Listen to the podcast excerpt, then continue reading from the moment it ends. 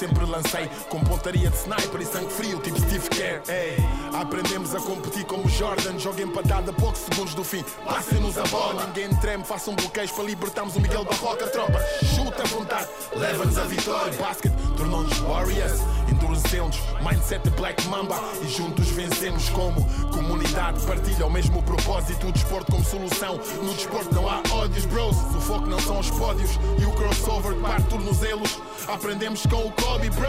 O game é só um e prevalece o coletivo. Somos shooters by hoopers. Não nos deixem sozinhos, isolados na linha dos três pontos. Sejam bem-vindos a mais um episódio do One on One by Hoopers. Já sabem que podem ver e ouvir eh, este episódio e os outros nos sítios do costume: Hoopers.club, YouTube, Spotify, iTunes. Passem por lá, deem-nos feedback. Antes de começar este episódio, quero agradecer à, à Câmara Municipal de Matosinhos por no- nos ter cedido aqui um bocadinho eh, de tempo neste fantástico pavilhão para, hum, para gravarmos eh, dois episódios. Um, e um desses episódios é com, com o meu amigo Pedro Lourenço. Pedro, antes de mais, é sempre bom ver-te. Sempre bom. Obrigado por eh, sentares aqui um bocadinho para, para conversarmos Obrigado. sobre basquete, que é aquilo que, que, que nos move. E eu, para começar, quero perguntar-te qual é que é a tua primeira memória eh, relacionada com o jogo de basquete. Ui, difícil. Sabes que foram muitas memórias.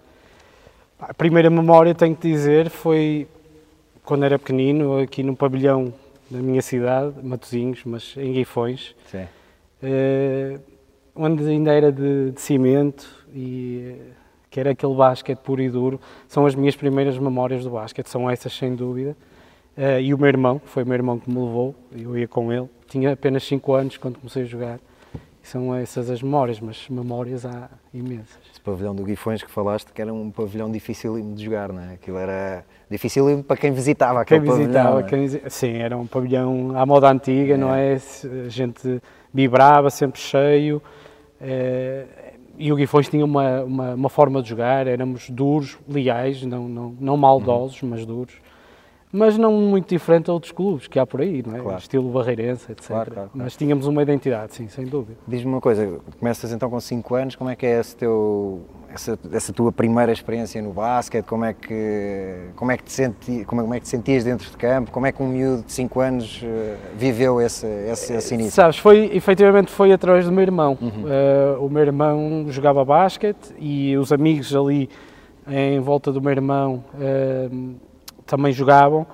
Eh, e eu comecei a treinar em casa. Eh, tinha uma bola de basquete em casa e driblava por casa, era chato com os meus pais, É. sempre a casa, tudo servia de cesto. Cesto, é, clássico. Uh, Lembro-me perfeitamente ca- uma caixa de costura da minha mãe e eu com uma bola de ténis a lançar já então desde longe. E foi isso, não é? Naquela altura as nossas vidas eram diferentes, não é? Sim, sim, sim. Aquele desporto começou a ser para mim uma, uma paixão e eu sentia-me muito bem ali. E efetivamente eh, fiz amizades e tu sabes como funciona, não é? Claro. Começamos aí com os nossos amigos, arrastas a outros e foi assim. E, e, eh, realmente o, o basquete desde cedo começou a ser uma paixão para mim. Fazes todo o teu percurso de formação no Guifões?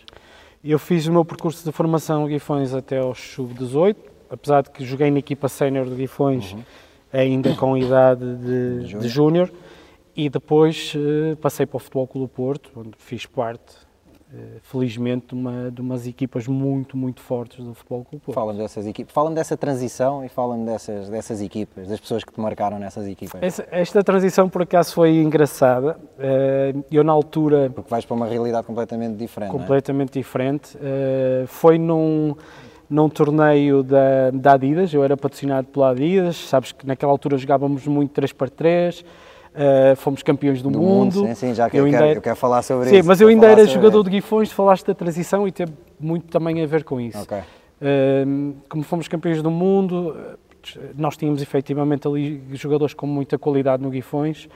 Um, e num torneio da Adidas, que foi o ABCD na Póvoa, que o teu pai Sim, sim, sim. sim, era um dos treinadores e aquilo, muitos treinadores, muitos jogadores eh, que tu sabes bem.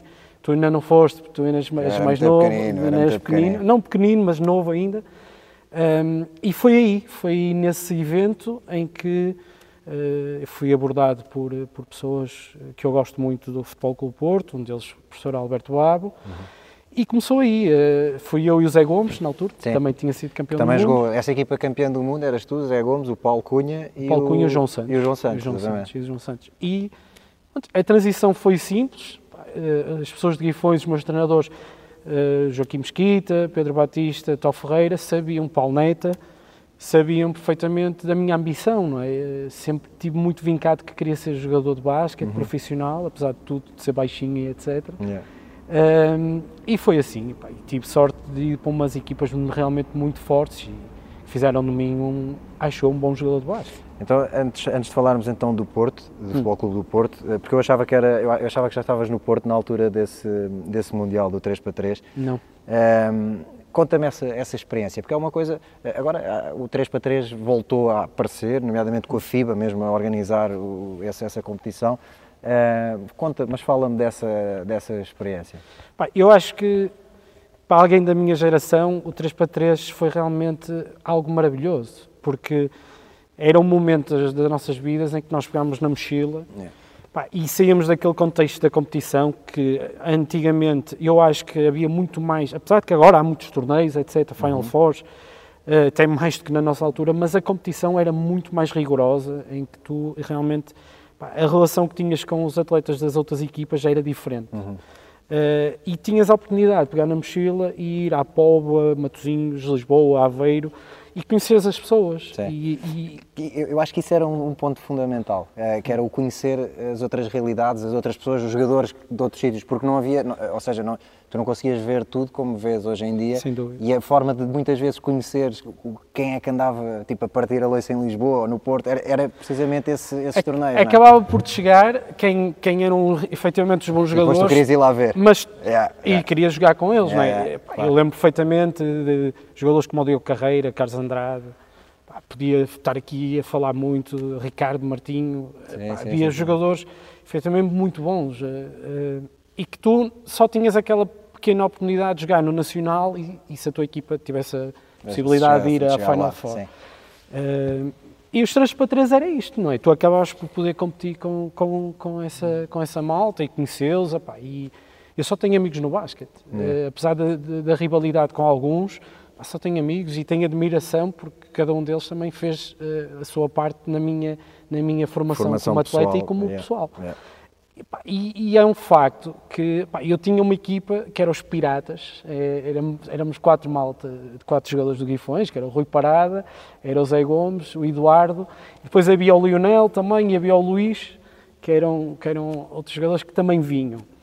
Eh, pá, e nós ganhámos muitos anos seguidos, Pá, porque efetivamente tínhamos aquela coesão e éramos duros, tu já sabes. É. Éramos duros e cada um tinha a sua forma de jogar. Eh, e, e acho que enquadrávamos bem no que é o 3 para 3, na altura e no atual. Ou Sim, seja, eu penso sim, que, sim, que até no atual poderíamos competir se tivéssemos menos barriga e fôssemos mais novos. Mas o 3 para 3 foi muito importante nessa transição e acho que até na, na evolução do próprio basquete. Na altura, a gente tem sempre aquela mania de dizer que na nossa altura é que era bom, mas o que é certo é que durante aquele período em que tu não estavas no teu clube a competir nem a treinar, não deixavas de o fazer. Sim. Não é? Porque, efe- efetivamente, íamos a muitos sítios. E, e obrigava-te a desenvolver outro tipo de skills que se calhar no clube não eram, não eram tão prioritários, porque o jogo era completamente diferente na rua, Sim, não é? é um facto que no Guifões, e eh, um reconhecimento aos meus treinadores, eh, sempre foi um clube na altura que trabalhava muitos fundamentos, 2 para 2, 3 para 3, e isso depois eh, eh, no 5 para 5 era muito importante e quando tu passavas para a transição do 3 Oh, para 3, sim, sim, sim. estavas em, em tudo, eh, era, era familiar o que estava a passar num 3 para 3, não é? Eh, e éramos, efetivamente, jogadores que vivíamos aquilo e gostávamos e falávamos, não treinávamos, mas falávamos. Sim, sim, e, sim, sim, sim. E, putz, e correu bem. E nessa altura pá, surgiu a oportunidade e acho que a Adidas fez muito bem em. Eh, Porque fomos um ano a Budapeste, essa equipa dos Piratas, Uhum. e efetivamente no nível europeu já era mais difícil competir Ok. por peso, por, pronto, por várias questões. E quando fizemos aquela seleção, eh, foi, lembro perfeitamente, foi em Lisboa, eh, era o, o Joffrey Leal era um dos júris, Pá, não me queria esquecer nenhum, nem dizer nada, nenhuma asneira, penso que era o Carlos Lisboa também, e escolheram aquela seleção, que foi, fui, fui eu, tive a sorte de ser escolhido entre muitos e, e bons, Paulo Cunha, Zé Gomes e João Santos, e fomos campeões do mundo, porque efetivamente acho que éramos todos coesos e cada um Sim. sabia o que tinha que fazer, fazer. e tivemos um bocado de sorte também. Também é preciso sempre para ganhar qualquer campeonato. Eh, Fala-me então agora do Porto. A ida para o Futebol Clube do Porto, eh, a realidade completamente diferente em que, em que te encontraste, eh, quem eram, quem eram essa equipa, essas equipas onde tu jogaste, quem eram, que, que jogadores te marcaram mais? Fala-me um Ah, bocadinho e dessa sim, essa equipa do futebol com o Porto foi fantástica. Quando fui para o Porto, fui para os Júniors, não, não fiz logo a transição para a equipa sénior. sénior, ok. Eh, mas na minha equipa Júnior tinha eh, Nuno Perdigão, Miguel Miranda, Elbi Zebra, José Gomes, o nosso grande amigo Hugo Souza, que agora conta umas anedotas, mas era um excelente jogador. Tínhamos o Miguel Faria, pá, o José Samarão. Sim, sim, sim. seja, Era uma equipa Eu lembro muito, eu muito, muito de ver, eu lembro-me de ver essa, lá está, havia não havia, não havia, não era fácil vermos eh, essas equipas, eu- nós ouvíamos falar dessas equipas, mas eu lembro-me de ver essa equipa e, e eu penso que tu estavas lá também eh, no torneio da Amadora, que era um torneio que- internacional que Certo. havia no final da época Certo. e eu lembro muito bem dessa, Apesar de que eu fui castigado nesse equipa. torneio pelo Júlio Matos, a sério. joguei pouco. Foi, foi, o Júlio Matos. Tivemos sempre uma relação amorosa e eu adoro o, o Júlio Matos, mas como éramos muito competitivos na altura, nesse torneio fui castigado, joguei Ok, pouco. ok. Fica aqui a dica que não me esqueci.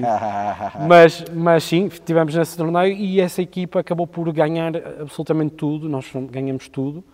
Eh, aliás, nesse ano, é curioso, só perdemos um jogo, eh, foi contra o Leicester Futebol Clube daqui, Uhum. na altura ainda havia, foi o único jogo que perdemos o ano todo.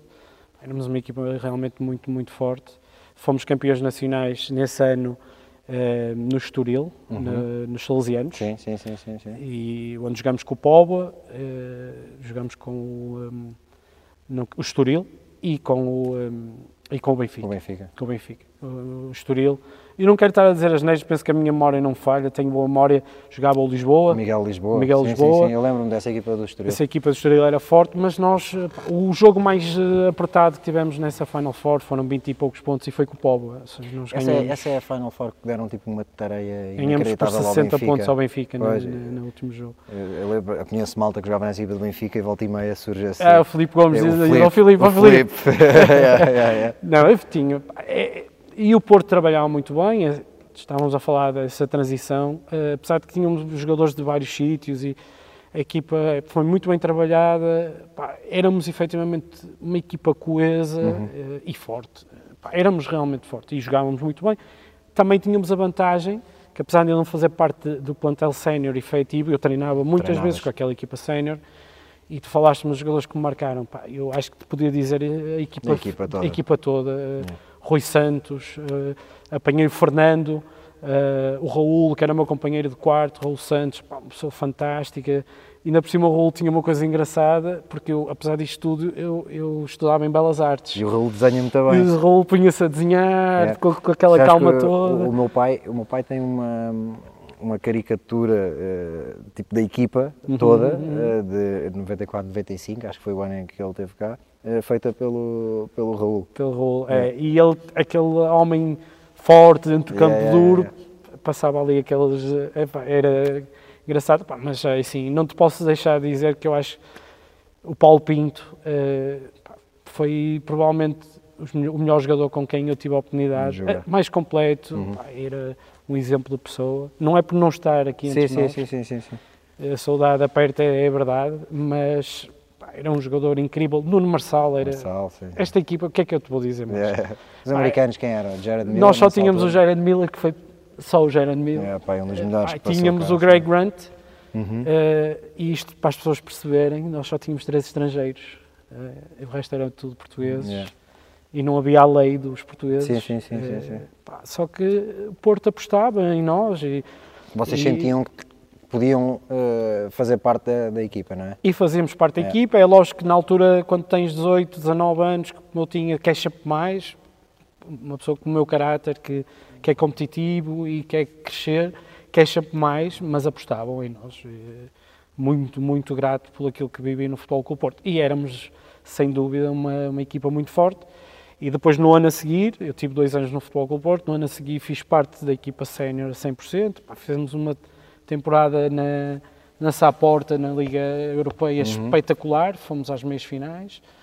E depois acabamos por perder o campeonato, a jogar com o Mobarense, que também era um Que era luxo uma de equipa equipa. incrível, e sim. o professor Jorge Araújo era o treinador. Mas eram outros tempos, era, eh, era um basquete diferente e eu acho que o nível era muito, muito alto. Quando sais, quando sais do, do Porto, eh, vais, vais para a Espanha logo, não? Não, eu saí do Porto, eh, lá está pela minha irreverência, na altura Para o Gaia? eh, saí para o Gaia. Exato. Uh, lá está, eu achava que já naquele momento que, que podia fazer mais, uma parte mais ativa dentro daquele grupo uh, e fui para o Gaia e não me arrependo. Titular de uma equipa da Liga, a Liga era 100% profissional, como tu sabes, o nível era efetivamente brutal, todas as equipas competiam com todas as equipas e acabei por ser, acho eu, uma peça muito, muito importante na- numa equipa, numa estrutura do Gaia. Uh, também com muitos portugueses, tínhamos americanos de luxo, é um facto, dois ucranianos também, na altura, e, hum, e foi. Passei para o Gaia, depois do Gaia foi quando começou a haver aqueles problemas todos cá na, na Liga Portuguesa, a nível de vencimentos, Uhum. etc. E tive a oportunidade de ir para a Espanha. Era, era o objetivo teu ir para fora ou acabou por surgir nessa altura a oportunidade? Sabes que eu, eu dei uma entrevista quando fui campeão do mundo em que dizia que um dos meus sonhos era jogar em Espanha. E era porque, é curioso, meu pai, eu sou de uma família humilde, eh, mas o meu pai eh, eram cabecinhas e fazia umas antenas e nós apanhávamos as parabólicas à volta eh, e eu conseguia ver os jogos da NBA em canais da NBA e, Hum. e apanhava E os muitos canais espanhóis espanhóis. via ACB. E aquele basquete sempre não é, tinha referências eh, em Espanha e foi uma das coisas que eu sempre tive o objetivo de, de jogar em Espanha porque eu efetivamente eu queria ser jogador profissional de Pois, basquete pois, pois, pois. Ahm, e acho que acabei por ter sorte Passaste muitos anos em Espanha? 13 13. 13 anos em Espanha joguei na Liga EBA foi onde comecei tive essa oportunidade Ah, tive muito bons jogos e depois tive um convite para ir para uma equipa da Leve 2 e fui campeão de Espanha a base titular e em Portugal não tinha Oportunidade. não tinha oportunidade. Eh, Eu sei que era um bocadinho E irreverente. se- sentes, sentes tipo essa mágoazinha de não ter tido a oportunidade ou te- olhas para trás e sentes que fizeste o teu percurso e estás, estás bem com isso? Miguel, acho que acabaste de resumir o que, o que eu sinto. Eh, foi o que vivi. Yeah. Eh, as boas experiências e as más só fizeram de mim a pessoa que eu sou hoje. Uh, serve-me também para a minha vida profissional. Uhum. Serve para a minha vida pessoal, como pai, eh, porque a vida dá-te isso. Eh, as escolhas que tu fazes, boas ou más, têm, têm consequências e tu tens que saber lidar com elas. Umas são mais fáceis, outras não. Mas, mas não me arrependo e, e, eh, é lógico que eu sou uma pessoa competitiva, sempre tive aquela mágoa, além do mais porque quando fui campeão de Espanha, vou dizer a única mágoa que eu tenho. Eu quando fui campeão de Espanha, efetivamente o meu nível de basquete estava muito superior eh, e eu acho que tive a capacidade de, e a humildade de, de reconhecer que eu não sabia de todo o basquete que pensava que, que tinha. Uhum. Eh, e em Espanha tive muita sorte de ter excelentes treinadores, uma excelente equipa, companheiros de equipa que me ensinaram a competir, ensinaram de verdade o que Uhum. era o jogo de basquete. Eu não sabia e tinha jogado no Futebol Clube Porto, tinha Sim. tido campeão do mundo e não tinha essa noção.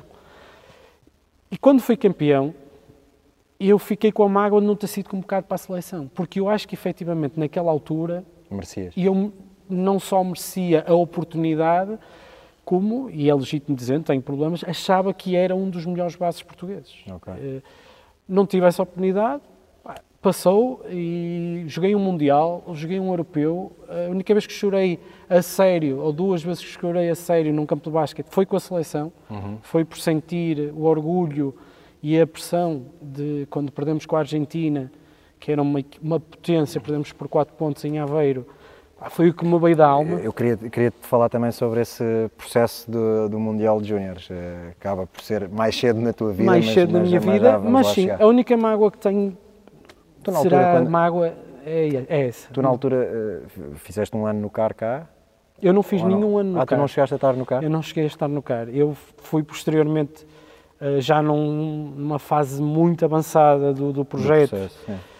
já faltavam, não quero dizer a geneira, mas penso que 3, 4 meses para, para, o, para o Mundial. Isto, isto para quem, desculpa interromper-te, para quem não, não está a par, estamos a falar do Mundial de Júniores que se realizou em Portugal, foi no ano de 98? 9, 99, 99, 99, 99 exatamente. Espanha foi em que houve um processo, era isso que eu estava a perguntar, houve um processo de Uh, primeiro houve 12, penso que eram 12 no Norte e 12 no Sul, não era? Uh, no CAR no Norte e, e, depois 12 no Sul, no e no sul. segundo ano juntou-se já juntou-se aquilo que seria que era o grupo... a tal equipa de esperanças, que nós Exatamente. com o Futebol com o Porto também ganhamos essa final, e eu acho que foi um bocadinho por aí. Uh, a nossa equipa do, do Futebol Clube do Porto ganhou essa final, onde até foi, acho que foi um dos melhores jogadores nesse jogo, e houve muita pressão para te integrarem nesse grupo? Do Futebol Clube do Porto. Não foi só a mim, porque houve outros jogadores que, que, que foram uhum. convocados nessa altura. Mas efetivamente acabei, acho que acabei por ficar e acabei por ficar por mérito próprio. E, é um momento, é um, foi um esse orgulho. Mundial é um momento marcante, de certeza, para ti, porque eu lembro-me na altura. Toda a comunidade do basquete estava ligada à, àquilo que se estava a passar, eram pavilhões cheios de, de norte a sul de Portugal, uh, alguns pavilhões uh, como por exemplo o do Farense, que é um pavilhão lindíssimo e agora o Farense subiu, subiu divisão e acho uhum. que até por algumas imagens que vi teve casa cheia no, em alguns dos últimos fantástico. jogos, que é fantástico, de facto é um pavilhão... Uma equipa uh, playground. És tu que equipas o... Pois é, já vi, são bonitos os equipamentos. Já lá vamos chegar à playground. Não, não, já lá vamos chegar à playground. Uh, mas, uh, de facto, foi um momento marcante na história do basquete português, do, do qual tu fizeste parte Ehm, com nomes que acabaram também por ter carreiras uh, belíssimas aqui no, no, no, no basquete português. Um, ehm, Fala-me dessa, dessa experiência. Vocês sentiam que havia toda uma comunidade à, à vossa volta a apoiar-vos e a acompanhar-vos? Eu, sem dúvida, foi, foi uma experiência maravilhosa. Uh, a, nossa, a nossa modalidade era efetivamente a segunda modalidade neste país e uh, a comunicação na altura não havia o que há hoje e mesmo assim é o que tu dizes, os pavilhões estavam cheios, sentimos muito apoio em todos os pavilhões que fomos, uhum. uh, acho que tivemos algum azar, mas lá está, nós tínhamos alguma falta de competição, agora sei dizer-te isto, uhum. na altura não te sabia dizer o porquê é que nós não conseguíamos ganhar alguns jogos, nós perdemos dois jogos por um ponto, sim, sim, sim, perdemos com a que ficou em, em quarto, a terceira classificada, que a Argentina, por quatro, ou seja, faltavam-nos efetivamente coisas uh, importantes a nível de, de, estrutura dos jogadores ou de equipas, chama-lo o que tu quiseres, uhum. mas mesmo assim eu acho que foi um trabalho positivo, uh, não só pelo aquilo que nós fizemos dentro do campo, que é acaba por ser o menos positivo porque nós não ganhamos sim, nenhum jogo, jogo mas mesmo isso eu dou, eu dou uma pontuação positiva pelo empenho que nós tivemos e, e toda a equipa e toda a estrutura da federação. Uh, mas a organização foi, uh, foi brutal. Foi brutal. Eu lembro-me de, ver a final entre Estados Unidos e Espanha uh, no pavilhão Atlântico. 12 mil pessoas. Cheio. Pá, e uma geração de Espanha que, que, acaba por aparecer aí, ter seu, o seu primeiro grande momento. uma geração que depois, no, no, seu percurso de seleção sénior, fez, fez história. É? E deixa-me dizer-te uma coisa sobre isso. onde tive sorte de competir com bastantes deles em Espanha. Em Espanha, sim tipo, a sorte de jogar contra aquela famosa equipa de Barcelona, uh, de Navarro, Jacica Vícios. Uh, o Pau já não estava, mas sim, estava o Marco. O Marco muitos jogadores fantásticos. E, um, eh, mas eu queria dizer isto: nós, quando acabou o Mundial, a mesma seleção, nós fomos fazer um apuramento um, à Corunha contra essa seleção de Espanha que tinha sido campeã do mundo e nós competimos o jogo contra eles. Nós perdemos, perdemos por 15 pontos. Yeah. Pode ser que eles nos tenham subestimado, etc. Ok, dou isso de barato. Mas nós Sim, competimos. Mas ser, e nós nessa, nessa, nessa competição ganhamos a Alemanha, uh, acho que ganhamos na altura a Finlândia. Uh, ou seja, nós essa equipa fomos a um torneio em Itália, ganhamos a Itália. Uh, ou seja, estou a mentir, a Itália foi a equipa de cadetes que eu joguei, mas fomos a um torneio na Holanda, onde jogamos contra uh, Estónia, equipas fortes, uhum. uh, até uma equipa sénior uh, holandesa e ganhamos o torneio. Ou seja, nós tínhamos jogadores fantásticos, o Jaime, o Paulo Cunha, Fernando Neves, o André Pinto. Uhum. Pá, não, podia estar a dizer todos. todos né? sim, Carlos, sim, sim, Carlos Feixas, que acabou por ser um, também é treinador. Ou seja, pá, tínhamos uma equipa muito, muito, muito boa. Só que lá está, faltava-nos alguma coisa. Os outros eram, é. eram melhores. Ponto. Mas aquela final, só dizer isto, ver 12 mil pessoas a ver um jogo de basquete em Portugal. De. De júniores. alguma coisa teve que ser feita e muito bem feita. Sim, sim, sim, sim. É, é- é- é um dos, para mim é um dos momentos mais bonitos da história, da história do basquete português. Isso que há, há outros, mas esse para mim está Estamos a falar em Ah, 1999, 99, onde sim, sim. não havia os recursos que há hoje, certo. eh, etc. É por isso, parabéns. Hum, quando terminas a tua carreira, acabas por, eh, e agora vamos falar aqui para outra, outra fase da tua vida, hum, acabas por te manter ligado ao basquete através do- da criação de, de uma marca de equipamentos de basquete portuguesa, que é a Play- a Playground Stars. Hum, o que é que te leva a arriscar, falando de um mercado que é pequeno, o nosso mercado de basquete nacional, o que é que te leva a arriscar hum, em criar eh, algo para o basquete, neste caso material, equipamentos? Eh, Fala-me um bocadinho deste, deste projeto. É, No este, início deste este projeto. projeto é engraçado porque ele começa eh, dedicado ao basquete, mas por, por culpa de uma equipa de futebol. Ok? Porque eu, eh, eu quando jogava em Espanha, eh, comecei cedo a pensar de que, que não ia ter uma carreira tão extensa eh, a um nível alto, porque a exigência era muito elevada e o meu corpo continua a ter os mesmos 1,75m.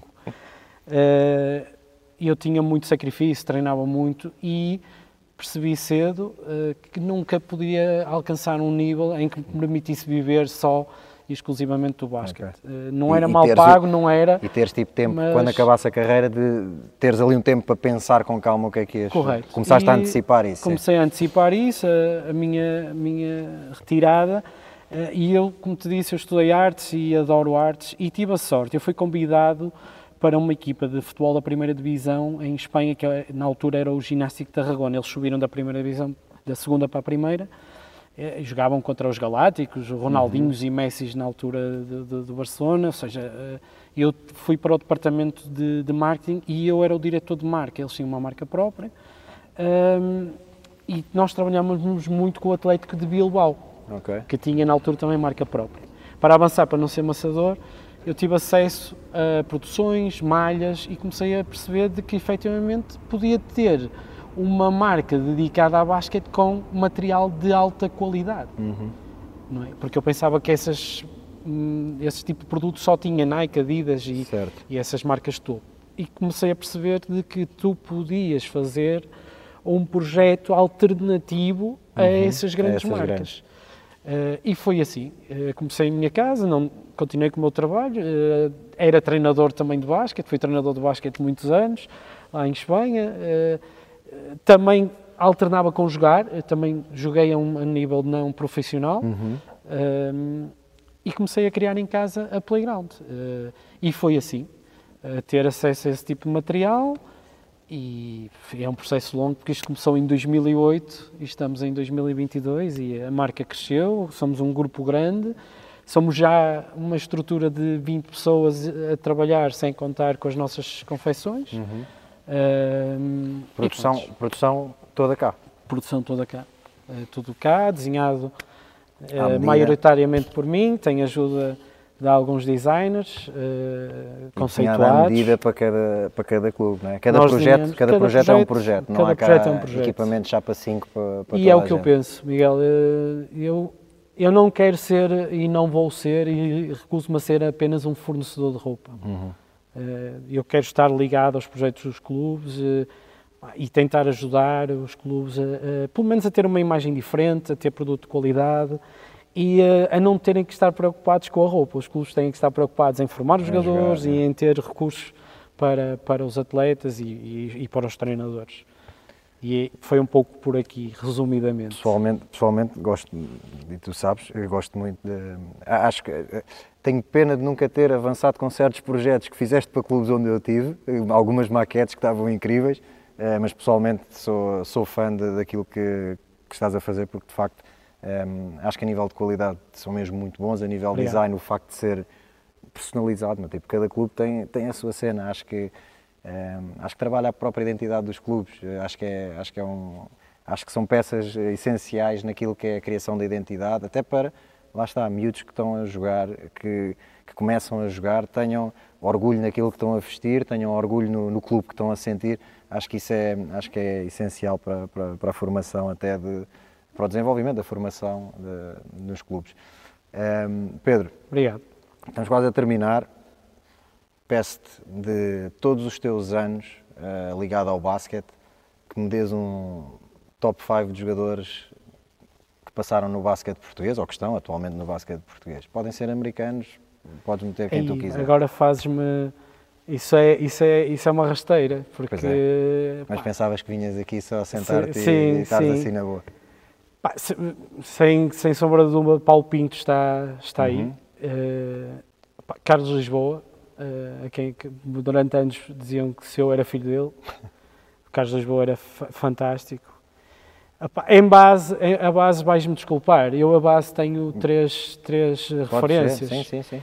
Eh, eu não vou dizer jogadores americanos, apesar de que jogamos com jogadores americanos espetaculares, Espetaculares. como o Razul, entre muitos, o Marcus Norris.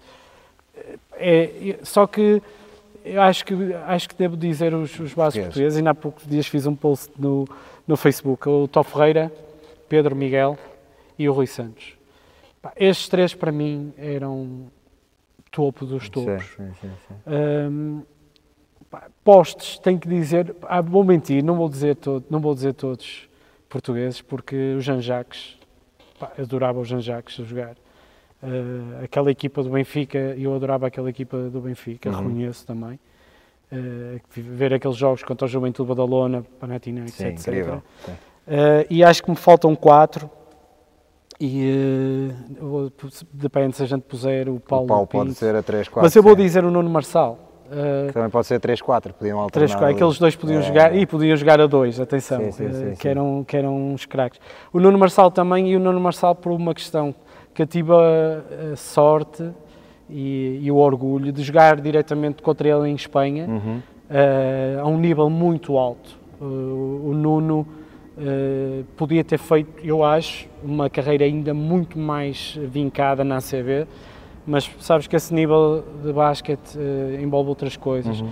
Ah, mas eu tenho muitos jogadores, eles sabem, Carlos Andrade, João Santos, Paulo Cunha, Diogo Carreira, jogadores Sim, que dá- marcaram dá a para minha fazer, geração. Dá para fazer tipo 10 equipas de Eu não, 5, não é? eu não conseguia, eu não conseguia. Agora, estes cinco, eh, alguns também mais por eh, questões Em emocionais. relação próxima, claro. de- de- claro. E, e- e de, de referência na altura de eu ser criança, pá, e há um que me esqueci, também tenho que metê-lo aqui, é o Sérgio Ramos. Sim, claro. sim. Tenho que meter o Sérgio Ramos ali com o Nuno Marçal e o Paulo Pinto. Ficava, Eh, ficava uma boa rotação entre os três ali Entre para os duas três. posições. Eh, sim, eh, nós postos, infelizmente, nunca tivemos muitos, eh, tivemos bons, mas o Jean Jacques era, Sim, sim, sim. era fantástico.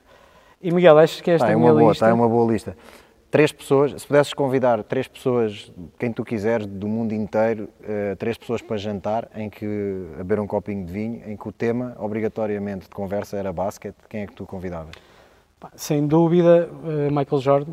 Michael Jordan foi o meu ídolo.